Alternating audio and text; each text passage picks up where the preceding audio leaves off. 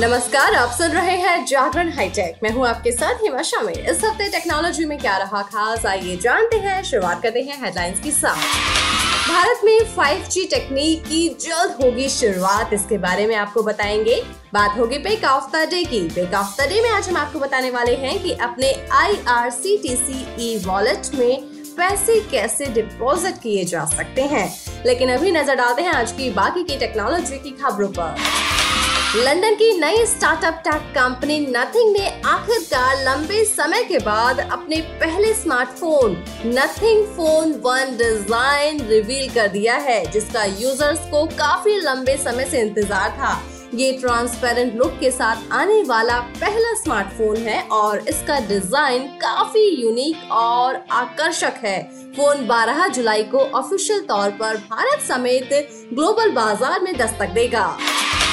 महँगे हो सकते हैं वोट के प्लान्स जी हाँ आईपीएल के 2023 से 2027 के बीच खेले जाने वाले मैच की लाइव स्ट्रीमिंग हॉटस्टार के बजाय वोट पर होगी। आईपीएल के डिजिटल राइट्स वाईकॉम 18 को मिले हैं। आपको बता दें कि वोट वाईकॉम 18 का ही प्लेटफॉर्म है और रिपोर्ट्स के अनुसार इस डील के बाद कंपनी अपने प्लान्स के रेट बढ़ा सकती है। आपको बता दें कि वोट फ़िलहाल एक साल के सब्सक्रिप्शन के लिए दो सौ निन्यानवे रूपए चार्ज करता है।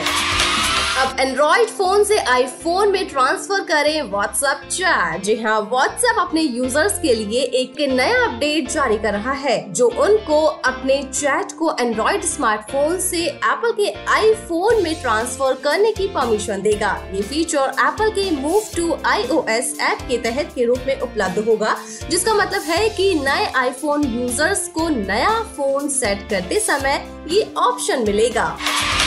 चलिए बात करते हैं भारत में 5G टेक्निक के बारे में। भारत में 5G स्पेक्ट्रम की नीलामी को मंजूरी मिल गई है। केंद्रीय कैबिनेट ने इसकी मंजूरी दे दी है। डिपार्टमेंट ऑफ़ टेलीकम्युनिकेशन के प्रस्ताव के अनुसार नीलामी में सफल रहने वाली टेलीकॉम कंपनीज़ देश भर में 5G सर्विस उपलब्ध करा सकती है। यानी कि अब जल्द से जल्द 5G सर्विस शुरू हो जाएगी। भारत में 5G सर्विस शुरू करने की डेट अभी तक कंफर्म नहीं हो पाई है, लेकिन कहा जा रहा है कि ये जल्द ही शुरू होगा। वैसे आपको बता दें कि 5G 4G से बहुत ज़्यादा फास्ट होगा और आप जल्द से जल्द अपने काम को पूरा कर सकेंगे। इसकी स्पीड बहुत ज़्यादा होगी। पिक ऑफ़ द डे में आज हम आपको बताने वाले हैं कि अपने I R C T C E wallet में कैसे पैसे डिपॉजिट किए जा सकते हैं। चलिए जानते हैं। भारतीय रेल भारत में यात्रा करने के सबसे अच्छे तरीकों में से एक है, ये तो हम सभी जानते हैं। यात्री भारतीय रेलवे की आईआरसीटीसी वेबसाइट के ज़रिए अपनी ट्रेन टिकट बुक करा सकते हैं। अब आईआरसीटीसी के पास एक पेमेंट प्लेटफॉर्म भी है। जी हाँ बिल्कुल है, जिसे आईआरसीटीसी ई वॉलेट कहा जाता है। ये यूज़र को अपने टिकट के लिए ई वॉलेट के माध्यम से पेमेंट करने में सक्षम बनाता है। इसलिए अगर आप कहीं घूमने का प्लान बना रहे हैं तो आप अपने I R C T C E wallet में पैसे डालकर टिकट खरीद सकते हैं। चलिए जानते हैं कि I R C T C E wallet में पैसे कैसे डिपॉजिट कर सकते हैं।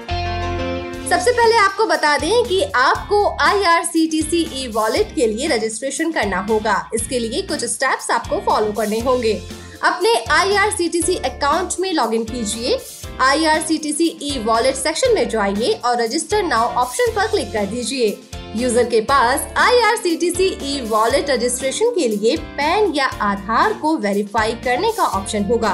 वेरीफाई हो जाने के बाद I R C T C E wallet registration charge के पेमेंट के लिए एक पेमेंट पेज दिखाई देगा। पेमेंट करने के बाद ये लॉग आउट हो जाएगा। वैसे आपको बता दें कि अपने I R C T C E wallet को रिचार्ज करने के लिए अपने I R C T C account को फिर से लॉग इन करना होगा। आईआरसीटीसी अकाउंट में लॉगिन कीजिए ई वॉलेट सेक्शन में जाइए और ई वॉलेट में डिपॉजिट ऑप्शन पर क्लिक कीजिए। अब आप अमाउंट चूज़ कीजिए जो आप ट्रांसफ़र करना चाहते हैं। इसके बाद ड्रॉप डाउन मेन्यू में पेमेंट ऑप्शन चुनिए और पेमेंट करने के बाद सबमिट बटन पर क्लिक कर दीजिए। एक बार पेमेंट सक्सेसफुली हो जाने के बाद यूज़र्स को उनकी स्क्रीन पर इसकी कंफर्मेशन वाला एक मैसेज भी आएगा। आपको बता दें कि यूज़र्स अपने I R C T C E wallet में कम से कम सौ रूपए और ज़्यादा से ज़्यादा दस हज़ार रूपए जमा कर सकते हैं। तो है ना आसान तरीका? तो इन आसान तरीकों से आप ऐसा कर पाएँगे। वैसे अब हमारी टेक की खबरों के साथ मुलाकात होगी ट्यूसडे को। तो तब तक के लिए रखिए अपना ढेर सारा ख्याल। जुड़े रहिए जागरण पॉडकास्ट के साथ। नमस्कार।